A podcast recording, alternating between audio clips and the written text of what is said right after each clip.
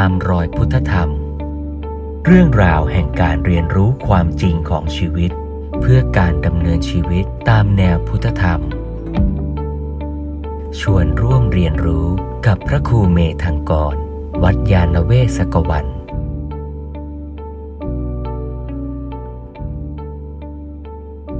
แล้วเมื่อเราเห็นสุขทุกข์ชัดขึ้นเราจะเห็นว่าสุขทุกข์นั้นก็เกิดขึ้นประเดี๋ยวประดาวแล้วดับไปทั้งสิ้นแต่ไอ้สุขทุกข์ประเดี๋ยวประดาวนั่นแหละมันมีอิทธิพลต่อชีวิตเรามากใช่ไหมเพราะแม้มันจะประเดี๋ยวประดาวไอ้ไอติมที่กินแล้วอร่อยประเดี๋ยวประดาวนั่นน่ะแต่มันก็มีอิทธิพลต่อชีวิตเราที่ทำให้เราตะเกียกตะกายไขว่คว้าหาความอร่อยอย่างนั้นมาสนองความอยากในใจเราใช่ไหมความเจ็บปวดที่มันเกิดขึ้นแม้ประเดี๋ยวประดาวแต่เราก็ไม่ชอบมันมากจนเราพยายามจะหาทางหลีกหนีวิ่งหนีมันใช่ไหมเพราะฉะนั้นเรื่องที่เราเคยคุยกันไปเรื่องความสุขความทุกข์นะคราวก่อนหรือถ้าท่านใดสนใจก็ลองอ่านในหนังสือพุทธธรรมสองบทสุดท้ายที่พูดถึงเรื่องความสุขก็จะยิ่งเห็นชัดว่าสภาวะสุขที่มันมีอิทธิพลต่อชีวิตเรานั้นเนี่ยโดยมากของชีวิตปุถุชนก็คือสุขอันเกิดจากเวทนานี่แหละทั้งนั้นที่เรารู้ว่ามันเกิดขึ้นประเดี๋ยวประดาวดับไปแต่มันก็ส่งผลเย้ายวนใจให้เราวิ่งแสวงหาสุขวิ่งหนี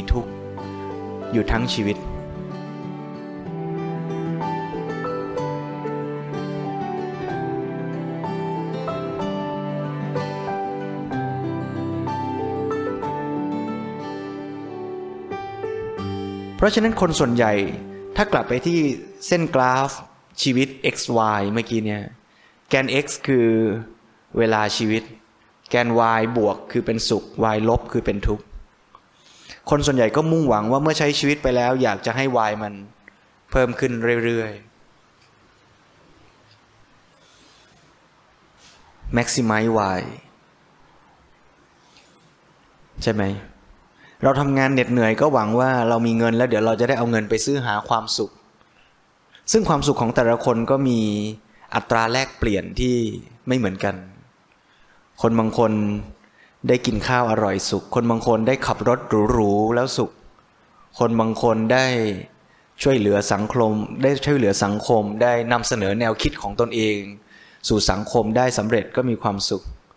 คนบางคนได้เลี้ยงลูกดูแลหลานให้เขากินอิ่มนอนหลับยิ้มแย้มก็มีความสุขอัตราส่วนไม่เท่ากันแล้วแต่ใครจะมีความเชื่อมีความคิดมีความยินดีพอใจในเงื่อนไขและอัตราแลกเปลี่ยนที่ต่างๆกันไปแต่ถ้าลองไล่ไปถึงปลายทางไอ้อัตราแลกเปลี่ยนทั้งหลายไม่ว่าจะมีเงินไม่ว่าจะมีบ้านไม่ว่าจะมีลูกมีหลานไม่ว่าจะซื้อรถมาสะสมทั้งหมดมันก็ปลายทางไปอยู่ที่ความสุขจากสิ่งนั้นนั่นแหละแล้วพอไล่ลึกลงไปอีกก็คือไอ้สิ่งทั้งหลายที่เราสั่งสมไม่ว่าจะลูกหลานเงินทองครอบครัวมันจะให้ความสุขแก่เราได้ก็ต่อเมื่อเราไปสัมผัสสิ่งนั้นเพราะฉะนั้นเราจึงหวงแหนเครื่องมือในการไปสัมผัสสิ่งนั้นไม่ว่าจะเป็นตาของเราที่จะได้เห็นลูกเรายิ้มหูของเราที่เราจะได้ยินหลานเราพูดคุยให้เราฟังกายสัมผัสของเราขาของเราที่จะพาเราไปนั่งรถหรูๆที่เราสั่งสมไว้เพราะฉะนั้นเราจึงจำเป็นต้องหวงแหนร่างกายชีวิตจิตใจของเราด้วยเพราะถ้าขาดมันไปต่อให้เรามีรถต่อให้เรามีบ้านต่อให้เรามีลูกหลานเราก็ไม่ได้ความสุขจากสิ่งนั้นอีกเพราะฉะนั้นมันก็เลยผูกพันมาเป็นการยึดถือในตัวตนของเราหรือว่าร่างกายสังขารชีวิตจิตใจของเราด้วยเพราะเราไม่ยอมสูญเสียมันไปเพราะสุดท้ายมันคือเครื่องมือสำคัญในการที่จะทำให้เราได้สุขอันนั้นเพราะฉะนั้นจะเห็นว่าสิ่งที่เราหามาแวดล้อมชีวิตเราทั้งหมดมันก็มุ่งหมายมาที่ให้เราได้สัมผัสให้เราได้เสพให้เราได้เห็นได้ดูได้ชมได้กินเพื่อให้เกิดสุขเวทนาถ้าเราตั้งเป้าหมายชีวิตอย่างนี้เราจึงจำเป็นต้องแสวงหาสองอย่างอย่างน้อยหนึ่งคือวัตถุที่จะมากระทบเรา โดยเฉพาะวัตถุที่อัตราแลกเปลี่ยนสูงสูงสำหรับเราใครชอบกินของอร่อยก็ต้องวิ่งหาของอร่อยใครชอบสะสมรถก็ต้องหารถกับสองคือตัวเราที่จะมีตาหูจมูกลิ้นกายใจสมบูรณ์แข็งแรงเพื่อที่จะรับสนองสิ่งนั้นอยู่เรายอมเสียมันไปไม่ได้เพื่อที่จะได้ความสุขเยอะๆนี่คือกลไกการได้ความสุขที่เกิดจากเวทนาแบบนี้แล้วเราก็เลยคิดว่าเราใช้ชีวิตไปเรื่อยๆเนี่ยเราอยากให้ได้วายเยอะขึ้นเยอะขึ้น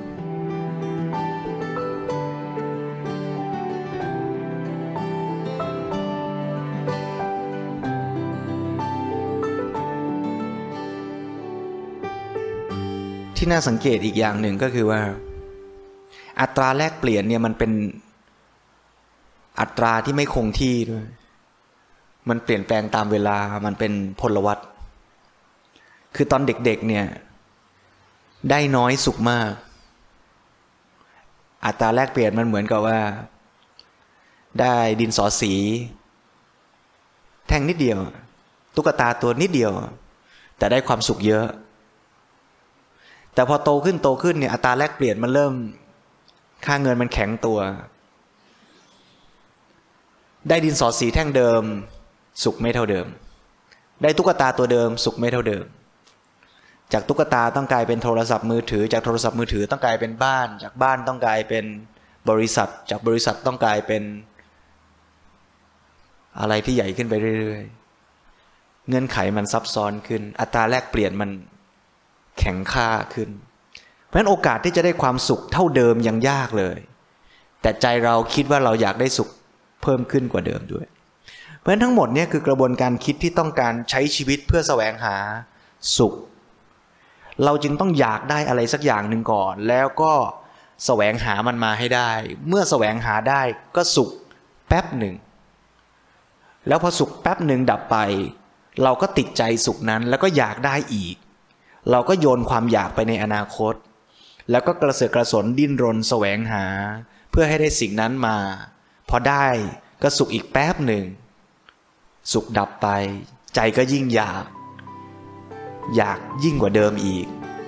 ก็ต้องโยนความอยากไปข้างหน้าแล้วก็วิ่งตามไปเรื่อยๆ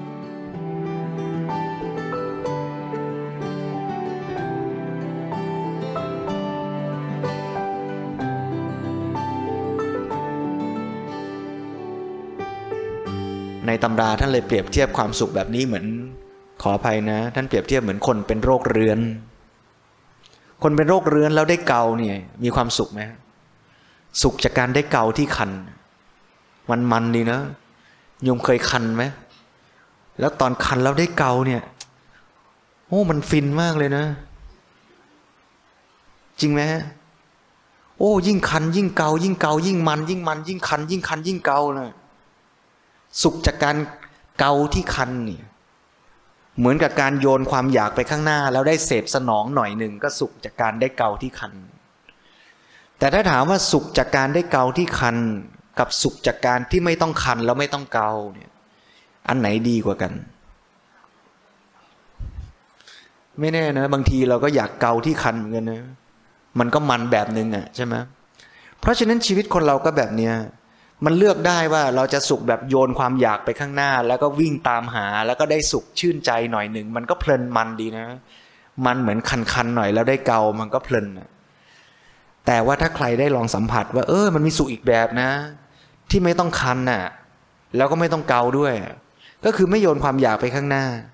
ไอ้ความอยากชนิดนี้เรียกว่าตัณหาที่เรามุ่งหวังจะเอามาเสพสนองตัวตนของเราเพราะลักษณะของตัณหามันคือความอยากเพื่อจะให้ได้อะไรสักอย่างมาสนองตัวตนของเราเพื่อที่หมายก็คือสุขเวทนาสำหรับเรา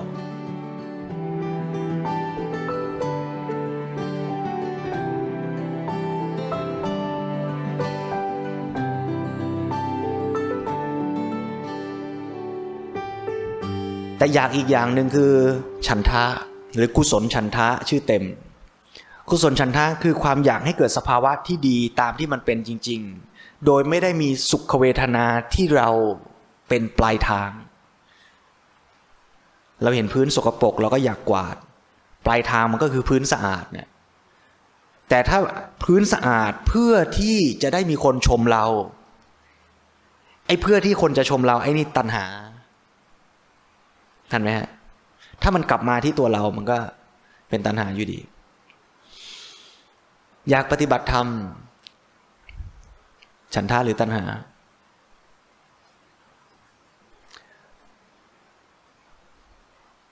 ถ้าคิดว่ามาปฏิบัติธรรมแล้วจะได้ขึ้นสวรรค์ไอ้ตรงจะขึ้นสวรรค์อันนั้นตัณหา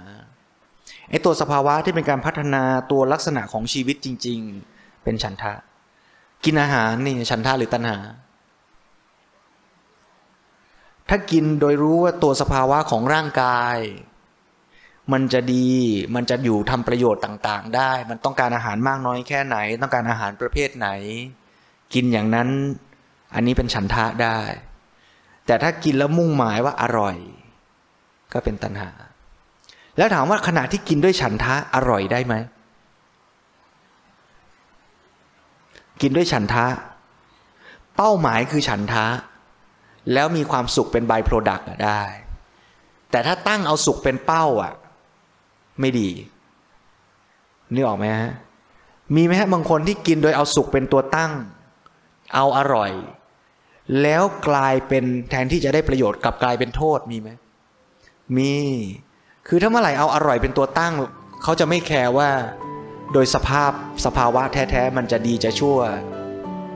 ทันไหมฮะ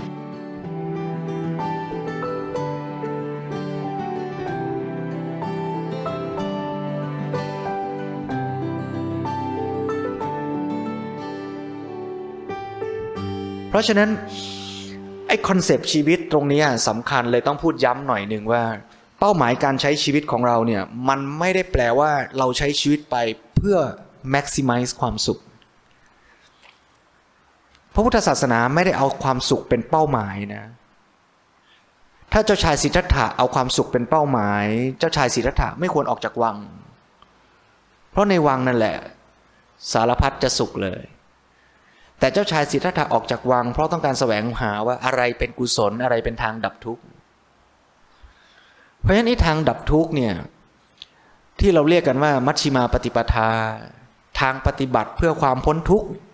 เรียกว่าอริยมรรคมีองค์แปดก็ได้เรียกว่าทางสายกลางก็ได้เรียกว่ามัชฌิมาปฏิปทาก็ได้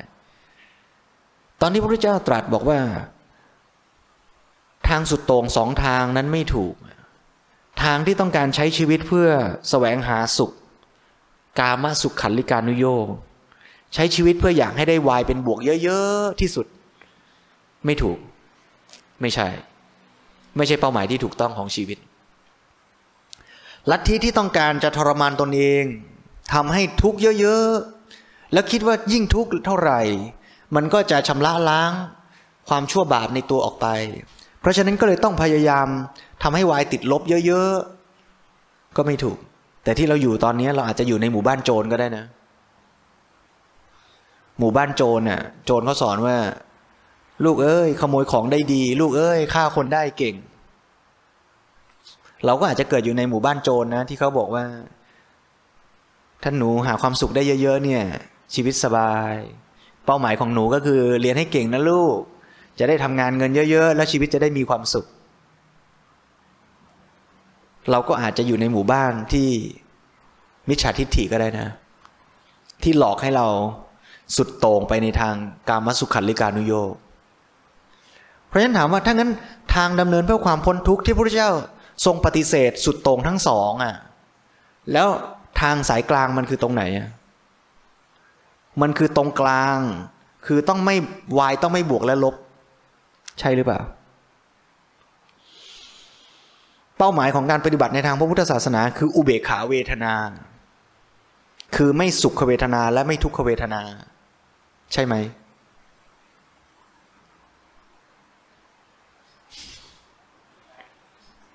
ไม่ใช่แต่วางใจเป็นอุเบกขาต่อสุขและทุกข์ได้แต่ไม่ได้ต้องการอุเบกขาเป็นเป้าหมายไม่ได้แปลว่าปฏิบัติธรรมบรรลุแล้วเดินไปกลางแดดแดดร้อนๆต้องไม่ทุกข์กินไอติมหวานๆต้องไม่รู้สึกสุขไม่ใช่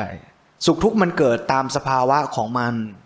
เพียงแต่เมื่อสุขเกิดผู้ปฏิบัติไม่เอาใจไปผูกกับสุขที่เกิดแล้วยึดว่าฉันต้องได้สุขอย่างนี้ตลอดไป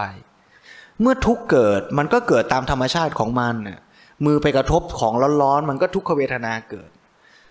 เมื่อทุกขเวทนาเกิดผู้ปฏิบัติก็รู้ตามเป็นจริงว่าทุกข์เกิดเพราะเหตุใดไม่ไปทุกข์ใจกับมันแต่รู้เหตุปัจจัยได้นะว่าทุกข์เกิดเพราะอะไรอ๋อเกิดเพราะแก้วมันร้อนก็มีปัญญาดึงมือออกผู้ปฏิบัติไม่ได้ว่าแตะมือแล้วโอ้ร้อนอ่อนร้อนหนอร้อนหนอร้อนหนอแล้วก็ไม่ดึงออกด้วยนะแล้วมือก็ไหม้บวมเนี่ยอันนั้นไม่เรียกปฏิบัตินะอันนั้นเรียกโง่ใช่ไหมมันต้องมีปัญญารู้ด้วยนะรู้เหตุปัจจัยเพราะฉะนั้นเป้าหมายไม่ได้แปลว่าสุขทุกข์ก็ได้ชีวิตแล้วก็เฉยๆซื่อๆก็รู้ว่าสุขมันเกิดขึ้นดับไปเพราะเหตุอะไรทุกข์มันเกิดขึ้นดับไปเพราะเหตุอะไร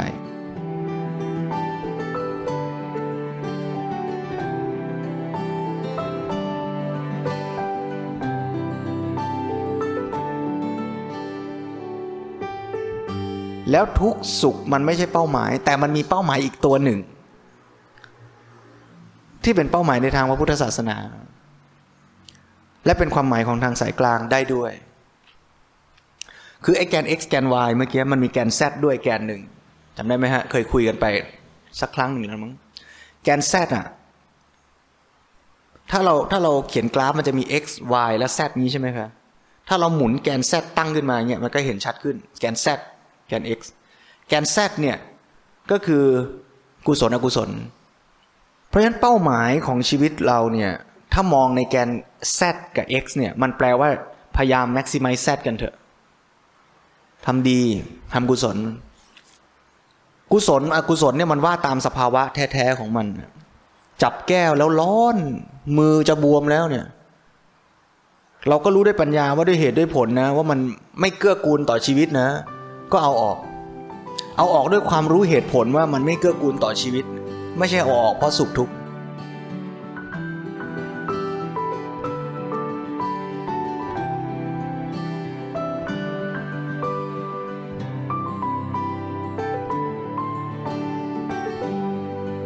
ตามรอยพุทธธรรมเรื่องราวแห่งการเรียนรู้ความจริงของชีวิตเพื่อการดำเนินชีวิตตามแนวพุทธธรรม